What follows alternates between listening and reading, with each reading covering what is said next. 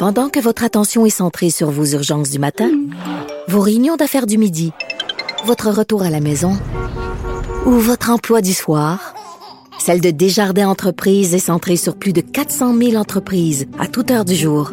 Grâce à notre connaissance des secteurs d'activité et à notre accompagnement spécialisé, nous aidons les entrepreneurs à relever chaque défi pour qu'ils puissent rester centrés sur ce qui compte, le développement de leur entreprise.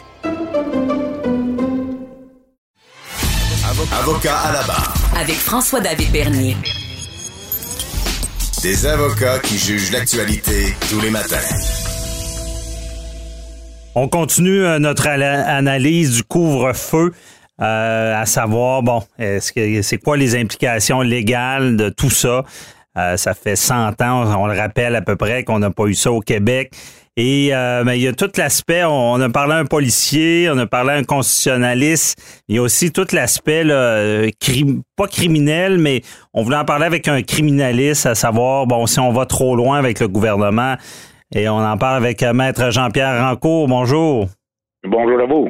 Merci d'être avec nous. Euh, c'est toute qu'une nouvelle euh, de savoir que le Québec on va être frappé par un couvre-feu et beaucoup de questions se posent et, du côté d'un criminaliste qui défend des droits, comment on voit ça ce couvre-feu-là? Parce que ça touche beaucoup de droits qui sont déjà balisés par la jurisprudence, du moins en droit criminel.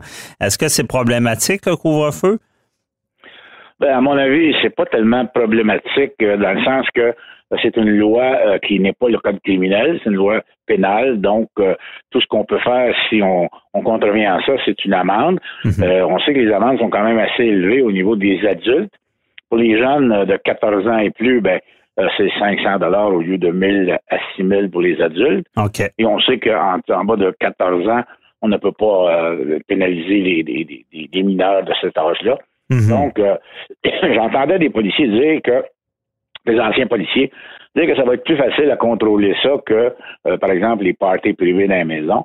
Et euh, je suis d'accord avec ça parce que ça va être à la personne qui va se faire intercepter de démontrer qu'elle est justifiée d'être à l'extérieur. Un couvre-feu, c'est un couvre-feu. On n'a pas le droit de sortir de la maison, sauf avec permission ou essentiel. On a vu, il y a beaucoup d'exemples qui nous ont été donnés. À ce moment-là, ça sera à cette personne-là de se justifier. Euh, mhm. Comme, je donne un exemple, ma fille qui travaille pour TVA Sport travaille la fin de semaine à, sa, Salut Bonjour, ben, elle va être euh, partie de chez elle à 3 heures du matin. Ben, il y a déjà une formule qui est donnée par TVA aux employés euh, qui vont pouvoir présenter aux policiers parce qu'elle va être sur la route à 3 heures du matin pour se rendre à TVA. Ben, ça prend une formule. Alors, mhm. c'est toujours mieux d'être bien équipé. Oui, effectivement. Parce que hum, d'entrer dans l'argumentaire avec les policiers, ça ne doit pas être évident tout le temps. Là. Ça va être stressant. Ben, si vous n'avez pas de preuves euh, directes, euh, par exemple un, papier de votre employeur, vous devez vous justifier. C'est sûr que vous pouvez essayer d'argumenter avec le policier, mais le policier, lui, a une discrétion. Il peut toujours dire, ben, écoutez, je vais vous donner une chance, mais ils sont pas obligés, comme on le sait. Euh, la loi est là, ils peuvent la faire respecter. Alors, dans leur discrétion, les policiers peuvent dire, et, moi je suggère aux, gens de ne pas s'obstiner trop fort avec un policier s'ils veulent avoir une chance. C'est pas en criant après le policier que vous allez obtenir une chance. Alors, c'est peut-être en, expliquant la raison pour laquelle vous êtes à l'extérieur et peut-être vous allez avoir un petit break, mais euh, autrement, autrement, vous allez avoir une amende et vous allez devoir la payer. Oui. Et euh, justement, devoir la payer parce que on, sait qu'il y a eu beaucoup de contestations avec les masques, il y a beaucoup de gens qui se sentent brimés dans leurs droits.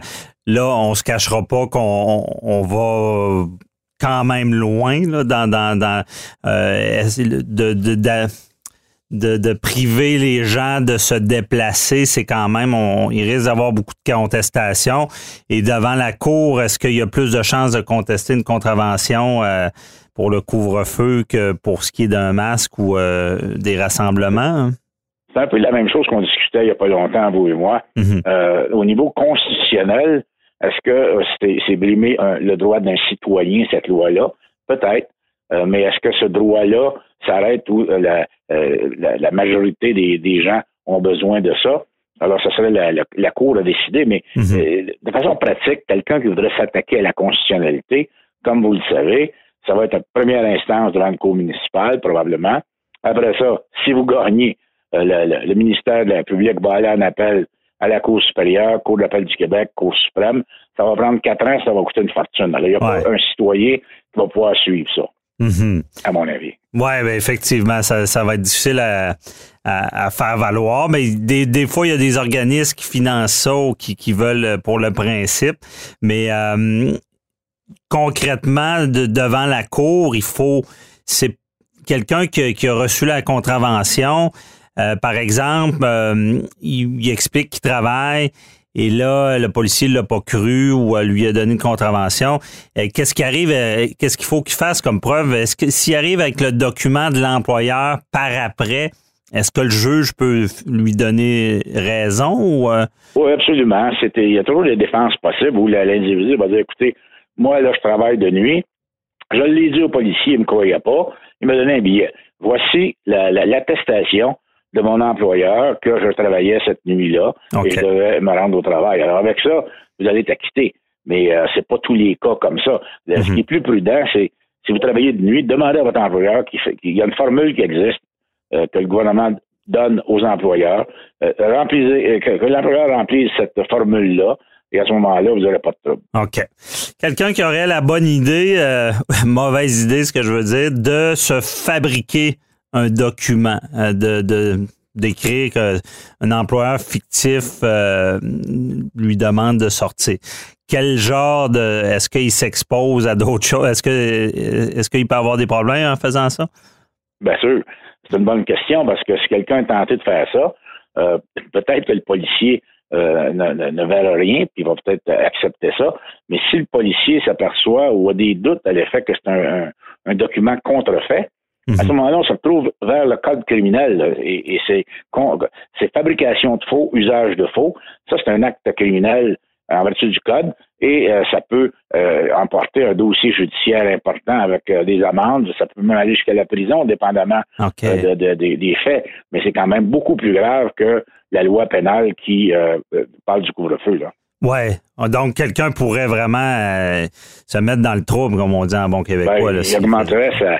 euh, ses, ses- ses, euh, ses problèmes. Ouais, OK. Et euh, parlons un peu euh, des, des interceptions. Bon, les- comment les policiers vont, vont faire des arrestations. De, de base, là, je veux dire, un policier peut pas arrêter n'importe qui, n'importe comment, là. Je veux dire, sur la route ou sur la rue. Là. Comment ça fonctionne euh, habituellement s'il n'y a pas de couvre-feu pour qu'un policier puisse arrêter quelqu'un? Ben, on sait, en fait, en vertu du code de la route, les policiers ont un large pouvoir d'intercepter un véhicule pour faire vérification des papiers du conducteur, par exemple, ces choses-là. Mhm. Et nos tribunaux ont été assez larges permettant aux policiers de le faire. Alors, il y a toujours une bonne raison pour un policier de dire, écoutez, j'ai soupçonné euh, que l'individu, peut-être, n'a pas le propriétaire de l'auto. Je voulais vérifier ses papiers, tout simplement. Et une fois que tu vérifies les papiers, ben là, euh, qu'est-ce que vous faites dehors? Euh, on ne pourra pas intercepter, à mon avis, quelqu'un en disant je vous intercepte parce que vous êtes euh, dehors après, après le couvre-feu. Simplement, là, euh, intercepter le véhicule comme ça. On va essayer d'y aller probablement en fonction du code de la route et après en véhicule. Si vous êtes à pied, ben, ça va être bien facile, les policiers, d'aller vous rencontrer et vous dire qu'est-ce que vous faites là, il y a un couvre-feu, vous n'avez pas le droit d'être dehors, alors donnez-moi vos explications. OK. Mais sur la route, je comprends bien, il- euh, mais là, c'est, on s'entend qu'on on, analyse, on, on le sait pas vraiment encore, mais pensez-vous qu'ils ont ils, ils- ils pourraient avoir le pouvoir de, de le mandat donné par le gouvernement de faire des arrestations aléatoires pour vérifier euh, aléatoires ou de dire ben, dès que vous voyez un véhicule, vous l'arrêtez parce que il est euh, à l'extérieur durant le couvre-feu? Est-ce qu'on pourrait aller jusque, jusque-là, dire à chaque fois que vous voyez un véhicule, vous l'arrêtez, peu importe, pour ça vérifier? pourrait aller jusque-là. On pourrait intercepter euh, les véhicules. Évidemment, on ne parle pas d'arrestation à ce moment-là. On parle d'interception OK. pour euh, que le policier puisse demander des explications parce qu'on sait que le fardeau, dans cette loi-là, appartient euh, aux, citoyens. Là. Mhm. Et lui, il va devoir démontrer qu'il y a une bonne raison pour ne pas euh, être chez lui. Alors, à ce moment-là, ça pourrait donner le, le pouvoir aux policiers d'intercepter et de poser des questions. OK. Donc, c'est vraiment parce que c'est du- vu que c'est du pénal, c'est l'infraction, c'est c'est comme si une présomption qu'il faut, faut se justifier là, pour dire qu'on n'a pas commis l'infraction, d'être sorti là, euh, durant semble couvre-feu. que la loi est faite euh, comme Ouais. ça, c'est que la, c'est la, la, la, preuve repose sur la personne qui est in- interceptée de donner des explications suffisantes OK. pour sa présence ailleurs que chez eux. Puis euh, si euh, il y a ce genre d'arrestation là, est-ce que le, le parce que c'est certain qu'il y a beaucoup de gens qui ont peur ben, de l'abus. On sait que la plupart des policiers sont corrects, mais il y a, il y a- là en ce moment, on, on sait que le policier ce- cette discrétion là, le gouvernement remet beaucoup d'espoir dans, dans le dans le bon jugement des policiers. Est-ce que les policiers peuvent aller plus loin, euh, se mettre à, à vouloir euh, fouiller le véhicule, par exemple, suite à ce- cette interception-là? Non. Ils n'ont pas le droit de fouiller le véhicule, à moins qu'ils aient des motifs raisonnables probables de croire qu'il y a de la drogue, par exemple, quelque chose dans le véhicule. Mais si on fait l'interception du véhicule pour le motif qu'on veut savoir pourquoi l'individu n'est pas chez eux, Mhm. ça ne donne pas le pouvoir de fouiller le véhicule. OK. C'est la même chose quand euh, on, on intercepte quelqu'un, vérifier ses papiers, ça ne donne pas le pouvoir de euh, fouiller le véhicule. Par Mhm. contre, on a vu des cas, et vous en avez vu, où les policiers disent Oh, j'ai vu un sac de poudre dans le milieu de la console. OK. Donc, j'ai pensé que c'était de la cocaïne. À ce moment-là, ça lui donne le droit, parce que c'est ce qu'on appelle de plain view. Il l'a vu Mhm. euh, avant, avant de fouiller. Donc, ça lui permet de fouiller. Mais dans le cas qui nous préoccupe, on n'a pas le droit de fouiller le véhicule. OK. C'est pour la raison en tant que telle euh, qu'on est arrêté. Euh, Ouais. Je comprends. Mais euh, à votre analyse, vous pensez pas que les policiers vont, vont se mettre à arrêter tout le monde? là? Ils vont faire, ils À mon, devraient. à mon avis, non. Ouais. Ils ne feront pas ça. Ils vont faire des, des, des spot checks, comme on parle. Mais vous savez, les policiers, euh, à chaque fois qu'ils vont, voir un véhicule, avec la plaque d'immatriculation, peuvent savoir à qui appartient le véhicule. OK. Et à, à ce moment-là, euh, ils savent à qui appartient, à quel endroit l'individu demeure. Je vous donne un exemple. Le véhicule appartient à un homme, c'est une femme qui est au volant. Fait que là, le policier va regarder ça, va dire, Hop, on, va- on aller voir là, qu'est-ce qu'elle fait dehors avec euh, le véhicule alors que euh, le- couvre-feu n'est pas respecté. On va lui demander. Euh, les, les policiers vont, vont le faire de façon aléatoire, mais vont devoir utiliser, utiliser leur discrétion aussi pour ne pas euh, exagérer. Là. Ouais. Bon, ben ça, ça, ça nous explique bien. La, on, euh, la morale de l'histoire aussi, c'est bon, collaborer, respecter la règle et surtout ne Moi, je pense que c'est facile. Il y a un curfew. euh, euh, euh, euh, et, et restez chez vous. Et si vous avez des documents nécessaires pour parce que vous êtes essentiel, amenez-les avec vous. Autrement, autrement, restez chez vous, c'est un mois. C'est 8 Ouais. heures le soir. là. Tu sais, je veux dire, euh, après 8 heures, qu'est-ce qu'on fait? On va dans un party, on va. Ouais. Ou, ou on va travailler. Si on va travailler, on a le droit. Mais à part de ça, là, on peut rester chez soi. Euh, puis euh, je pense pas que ça brime Mhm. la liberté des gens, surtout pour un mois. Ben, effectivement. Merci beaucoup, Jean-Pierre Rancourt. On se reparle pour un autre dossier. bonne